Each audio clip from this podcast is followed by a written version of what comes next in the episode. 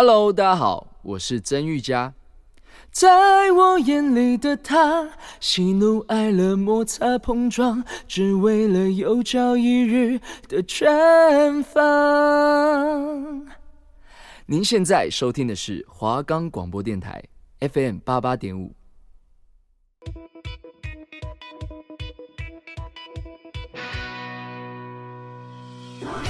带你领略电影的世界，带你深入导演的心里，让你不止再次爱上经典电影，也让你忍不住想再看一百遍。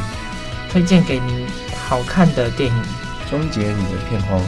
我是金奇，我是张俊凯，就让我们开始今天的华冈放映社。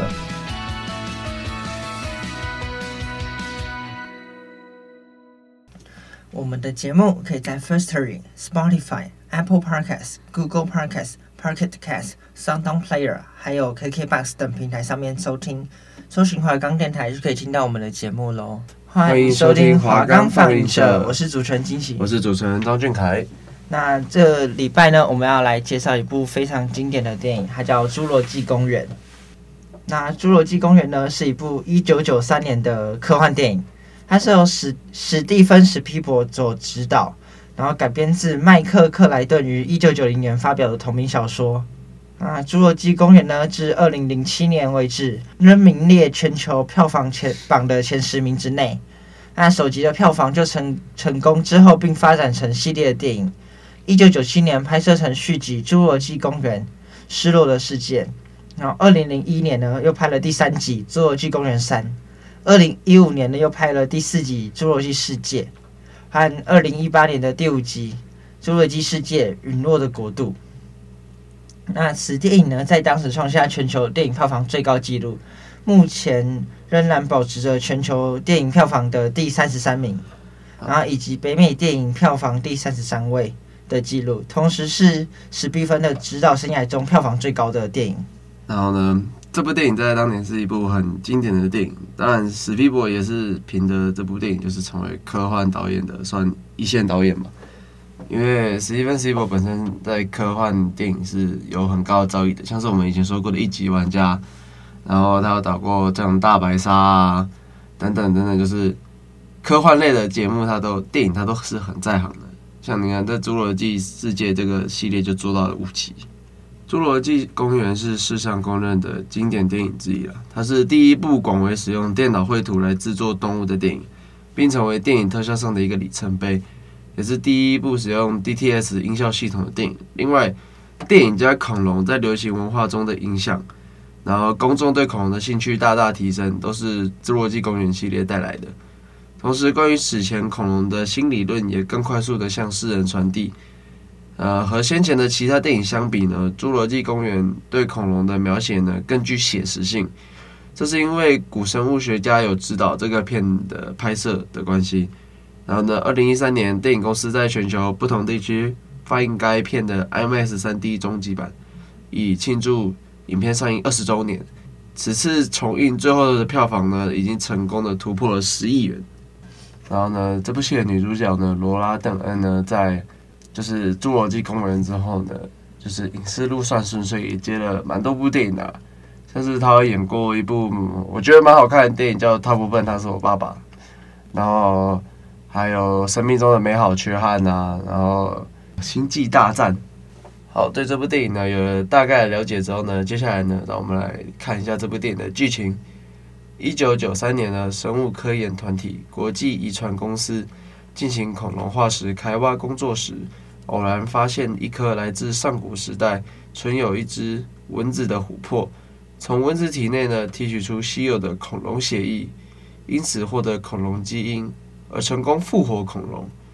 总裁约翰·哈蒙德创立开办名为“侏罗纪公园”的恐龙主题乐园，邀请著名古生物学家亚伦·葛兰与其助手艾利·萨特勒、混沌理论专家伊恩·马康姆。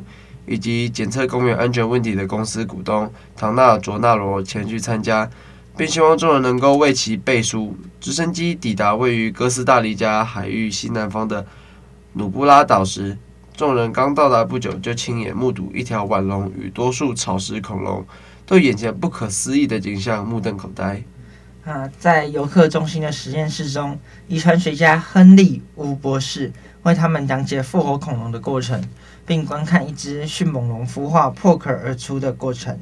基于之前发生过一次保全人员被迅猛龙咬死的意外，使他们决定对迅猛龙单独监禁在高度防护场中，由恐龙保全主管罗伯特·蒙杜看守。约翰的儿孙俩丽丝和提姆到达公园后，所有人都坐上观光汽车进入导览区。期间遇到一只生病的三角龙。艾丽于是决定留下照顾它。然而，热带风暴开始席卷整个岛屿，除了一小部分人员留下来继续运转公园之外，大部分人员全部搭船返回美国大陆避难。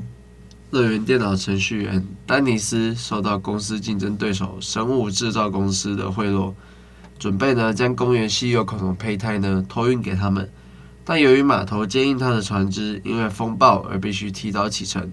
纳德利设置一个自动程式呢，关闭安全系统来掩护他的行踪，将盗取的胚胎装进一个为走私而设计的剃须膏罐头里，然后开车走游览区的捷径前往码头。不料，关闭安全系统反而引发了连锁反应，造成公园所有高压防护电网失效。回程途中呢，亚伦一行人因导览车因此停驶在暴龙的饲育场外。暴龙当成咬破电厂逃出来，胆怯的卓纳罗躲入一旁的厕所。暴龙受灯光吸引而攻击姐弟俩在内的游览车。马康姆冒险用讯号弹将暴龙引走，不慎被暴龙坍塌的厕所压伤。卓纳罗当场被暴龙吃掉。亚伦趁机救出丽丝，但提姆却跟着汽车一起被暴龙推下了悬崖，卡在下方的树上。迫使亚伦上树将他救下来后，陪姐弟俩在树上度过一晚。艾丽与罗伯特开车来到暴龙场营救马康姆后，遭到暴龙追逐，只能打道回府。而纳德利前往码头时，车不慎抛锚，试图抄捷径时，意外撞见一条双冠龙，被他喷出的毒液毒伤双眼，最后直接被他在车中吃掉。他装载胚胎的罐子也滑出去，被泥水覆盖起来。隔天，亚伦陪丽丝和提姆折返途中，发现暴龙繁殖过后的蛋壳，推测起因于这些掺入西非牛蛙基因所哺育的暴龙，能和青蛙一样生产双性的 DNA，使其能够自行的变性，正好应验马康姆所说过的，生命会找找到出路。另一方面，工程师雷阿诺德无法撤销纳德利的程序，哈蒙德下令他关闭整个公园的系统后重启。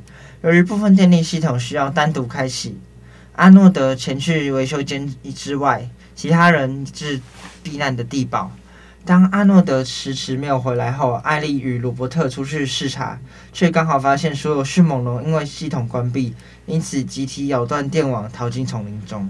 罗伯特掩护艾丽进入维修间，独自留在丛林中想办法猎杀迅猛龙，不幸反被迅猛龙以捕猎方式吃掉。艾丽透过对讲机照约翰的指示，将所有系统重启，无意间造成当时正在爬电网到另一边的提姆被电击，最后还是亚伦靠心肺复苏术救醒他。艾丽马上受一只维修间的迅猛龙追赶，艾丽同时发现他已经杀死阿诺德。并逃出去后，并将该龙关在里面。亚伦陪姐弟俩回到游游客中心。当他们呢安顿好他们姐弟俩之后呢，在餐厅后出去寻找其他人，并在不远处找到艾丽。这时，两只迅猛龙走进游客中心，迫使姐弟俩在厨房中躲开他们。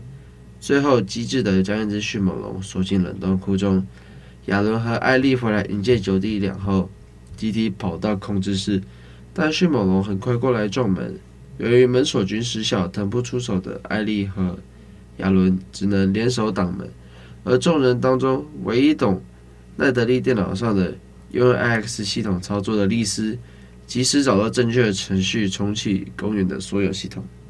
那亚伦也用恢复的电话致电约翰，呼救叫人救援的直升机，但因迅猛龙破窗而入，他便从天花板中。通风管道爬回大厅，却被两只迅猛龙前后夹击。而暴龙及时进来杀死所有迅猛龙，让众人趁机逃出，去搭乘约翰的吉普车，及时搭上救援直升机离开怒布拉岛。途中，疲惫的孩子们却依偎在原本不喜欢孩子的亚伦身旁，而艾莉和亚伦望着外头从恐龙演化而来的鸟羽，在海面上飞翔。好，听完了剧情的部分呢，让我们先听首歌休息一下。接下来呢，等我们回来之后呢，再继续进行我们剧情的探讨。好，让我们听首歌休息一下。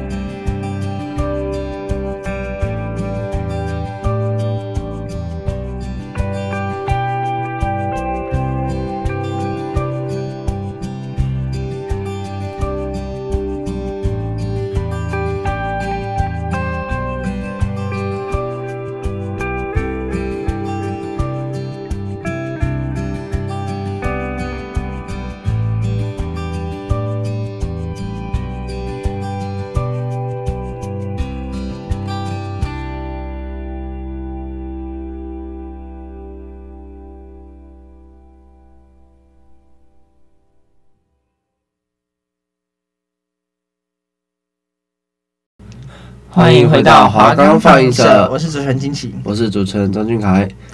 好，那么刚刚稍微休息了一下，听一首好听的歌之后呢，接下来让我们回到我们的节目，来进对剧情进行一些探讨。就是，哎、欸，你我记得你上班不是要学恐龙叫吗？你学好了没啊？啊先不要啦，恐龙叫啊，那个哦，你有看到哥吉拉吗？有有有，有一个小女孩，那个哥吉拉出来，然后不是指着那个电视荧幕那边 dinosaurs，然后。我忘记后来干嘛，好像是那个哥家一把踹爆他家这样子。啊，这个这部《侏罗纪公园》这部电影就是，呃，影响了很多事情啊。然后也因为很有名，所以当你去环球影城的时候，也会有特别的一个，就是介绍他们拍摄的地方，也有游乐设施是有关《侏罗纪公园》的这部这部电影的一个游乐设施。因为它其实是电影界一个很重要的里程碑啊。首先是有关于，但是恐龙题材嘛，恐龙题材不少见，但是在那个年代要做的这么好的，只有侏罗纪公园。对，其实侏罗纪公园去看回去看的时候，发现那些恐龙没有那么的假，因为以前其实以前的特效技术可能没有那么好，所以有时候电影会看起来假假的。但看到这部电影的时候，就是你不会觉得那个那部那只恐龙的。动作什么的，就是非常的假，不自然。因为他是当时用当时算很先进的技术，就是电脑制图，然后再把它放进去嘛。所以我觉得那些演员比较厉害。哦，演员要对着对对着空气惊吓。哦，对啊，对着空气惊吓，然后什么的。然后抛给空气，最后还要被空气吃掉，厉害了！我跟你说，他们真的蛮厉害的。就是当然了，这部电影。只是不只是要给我们看说哦，我的恐龙特效很厉害这样子。这部电影当然也有有关于自己的一些意义啊，像是其实它是我我个人觉得它是让恐龙影射动物园了。嗯，对，因为今天恐龙是有很强的反抗能力，他们最后才能成功反抗人类嘛。那我们今天在动物园里面的动物不一定有这么强的反击能力，对，所以他们就是被人们就是这样子关在动物里面欣赏，这样也是同时想告诉我们，就是不要试图去限制大自然嘛。对，大自然的反扑吧，是这种概念吗？可能也是吧。就之后也有一部电影，也是关这种，也是关于那种把动物关起来，然后最后动物反抗的电影。马达加斯加？不是，是星球崛起啦。星球崛起。马达加不是那一部。我说对啊，动物动物被动物园关起来，然后跑掉，马达加斯加。蛮符合的，但不是，是星球崛起。星球崛起，星球崛起。啊，其实就是，嗯，这部电影的。就是他的脑洞也有点大开，从琥珀之中萃取那个蚊子的血，蚊子吸过恐龙的血，去做成就是基因重组，然后做成恐龙。其实这个脑洞也是蛮大的。对，这部电影在当初在设定上的时候，我就觉得非常厉害。到底是谁会想到这种东西？但就是其实仔细去想想，好像也不是不可行。对吧？好像也是是可以做这件事情的，但好像到目前为止的技术好像还是不太够，还是只是因为没有找到那只蚊子啊？哦，我后来就是我小时候看那部电影，有一阵子我去爬山，我就低着头在看地上有没有东西可以捡，然后就是大概过我大概每次出去玩这样子低着头，就得过一两个月之后，我才发现，台湾不会有恐龙化石，台湾这岛太新了，不会有恐龙这个东西，不是啊，就是好像。也不是不可行，就是可能要找到那只蚊子有点难，有点难。所以，当如果找到那只蚊子的话，搞不好就有可能可以复活恐龙什么之类的，就跟他们电影里面一样，把暴龙跟牛蛙的基因重组，就可以制造出恐龙。呃，应该要说，这部电影很想给人们带来的是，就是启发吧，你不要试图去。玩弄跟控制生命，因为有生命的东西是不可控制的。对，我觉得核心理念是在这边。对啊，其实就是电影里面有一个还蛮经典的台词：“生命自己会找到出路。”哦，我以为你说经典台词是暴那边啊，哦，不是那个，那也是不错啊。就有一幕也是暴龙冲进大厅这边大吼那个。那个还不错啊，啊，就是暴，然后那个旁边还有那个侏罗纪公园的那个布条在那边飞，对啊，挂在身上。但其实，在第一集里面，暴龙不算是反派，反派是迅猛龙啊。对，反派是迅猛。大家误会暴龙了。暴龙甚至在第四、第五集，就是侏罗纪世界系列中是，好，啊，他是救援方，对，负责救场。都都是迅猛龙是，迅猛迅猛龙也是好人，就是。侏罗纪世界就是到后来，他们研发出了一个新品种的恐龙，然后那恐龙非常嗜血暴力嘛，然后后来发现没有人可以对付它，然后他们就放了一群迅猛龙跟一只暴龙去咬它，然后就赢了。就是前面一群，你就看到一群武装人员拿枪在那边打打打打打打打打不死，然后你就放几只恐龙追吧，它就被咬死了。啊，要要属性相克啊，然后又拿一样的物种去对待他们啊。有没有觉得迅猛？他们里面的迅猛龙就跟现在的吉娃娃很像？你说小小子的很凶，然后你们哎又爱乱叫，哎又爱乱叫，哎跑来跑去的，很欠揍，有没有很像？又爱吃，眼睛又很大颗，对啊，眼睛又很大颗，有没有很像？有没有很像吉娃娃？哦，吉娃娃祖先迅猛龙哎，哦哦，有没有可能？哦，迅猛龙二点零，有没有可能？吉娃娃有点胆小，搞不好。对啊，迅猛龙也没有那么啊，搞不好是需要一群吉娃娃。迅猛龙是群居动物嘛？对，一只吉娃娃很胆小，搞一群吉娃娃就哇！哦，一一只吉娃娃这边嗷嗷嗷，我都快受不了。你有办法想象一群吉娃娃这边嗷嗷嗷嗷嗷？因为我觉得它的眼睛像小巧克力豆饼干。我会一只一只抓过来丢进笼子里，都 不行哎，就很好笑。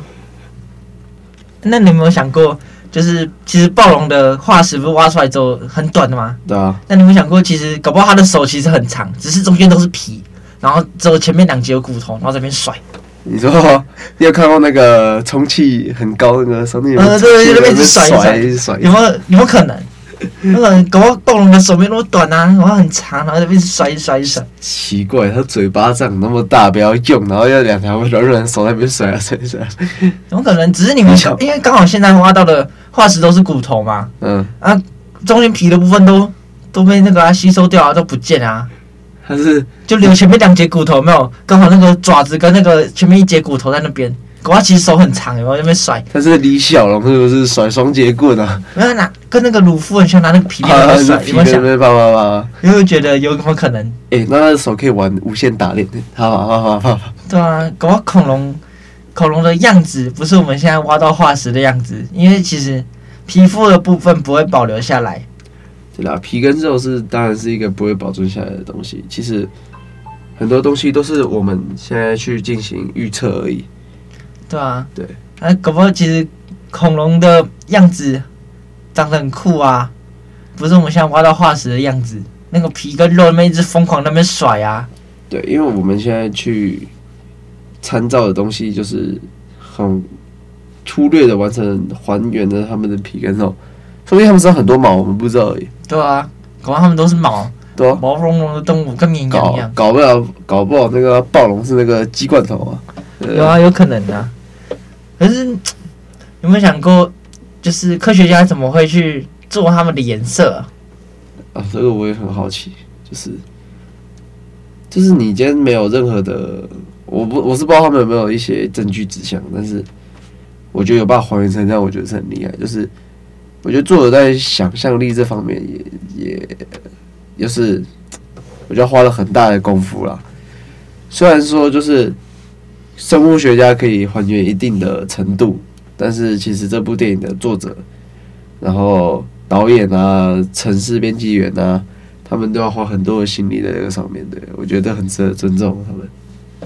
啊，其实就是回到侏罗纪世界，那就是这部电影其实，嗯，它也带带给很多小朋友对恐龙的一些憧憬，也让恐龙梦啦，谁小时候没有个恐龙梦？对啊，大家以前很多人都喜欢恐龙啊。对啊，我小时候也想养一只在我家前面，反正后来发现养不了。就其实我觉得里面恐龙玩具啊，很多都是跟侏罗纪世界有连结的，所以其实就算到现在，这部离这部电影大概过了快三十年、二十年，对，二三十年，二三十年了，对，这也也快三十年了。然后，所以就是大家还是对恐龙这一块还是有憧憬，所以。侏罗纪世界也一直在拍它的续集，也不会断。对，然后因为其实这部电影对带给人们的对恐龙的印象是很深刻的，像是里面主要讲到的几种恐龙，就是我们现在认识的几种啊，像三角龙、暴龙、迅猛龙啊，还有那个什么雷龙啊，雷龙啊，对不对？他没讲到的，我们大部分都不认识，对吧、啊？就其实大家也还蛮多人都是从这部电影去认识恐龙，然后对恐龙有兴趣去做。那些有关的研究、收集什么之类的，对吧？因为其实像我们刚刚说的核心理念，就是不要尝试去控制生命嘛。在前三部里面表达的可能还好，但是在后来的《侏罗纪世界》跟《侏罗纪世界二》的续集嘛，在这里面表达的就非常明显，就是他们把两只恐龙的基因融合之后，对他们的。凶残的性格就跑出来了。对，就是后来到这部电影的最尾巴的时候，他们把恐龙就是全部放生。嗯，那部电影里面有一个有一个片段，厉害，就是冲浪，有一群人在冲浪，冲浪冲一冲，一只恐龙出来，叭，全部吃掉。就是还是要尊重一下生命啊。对，不要随便去弃养，就像不要随便弃养你一样。别别别无聊，你就像。对啊，哎、欸，这样子就有办法。你看，他们不是放生迅猛龙吗？嗯，就你看，一迅猛龙可以面对吉娃娃了。哦，他们同类，搞他们朋友哎。王建王，他们两个对决，两个瞪大眼睛在那边啊啊啊，很好笑。嗯，其实其实这部电影，它在那个环球世界的影环球影城的这个游乐园也占了一席之地。对，分量是很大的。对啊，就是很多游乐设施都有关。侏罗纪世界的这个游乐设施，那就是当你去美国的环球影城的时候，你会发现他们拍，就是你们你可以稍微去参观一下他们拍摄的一些片场。对，因为其实讲到好莱坞，那好莱坞出产电影每年非常的多嘛。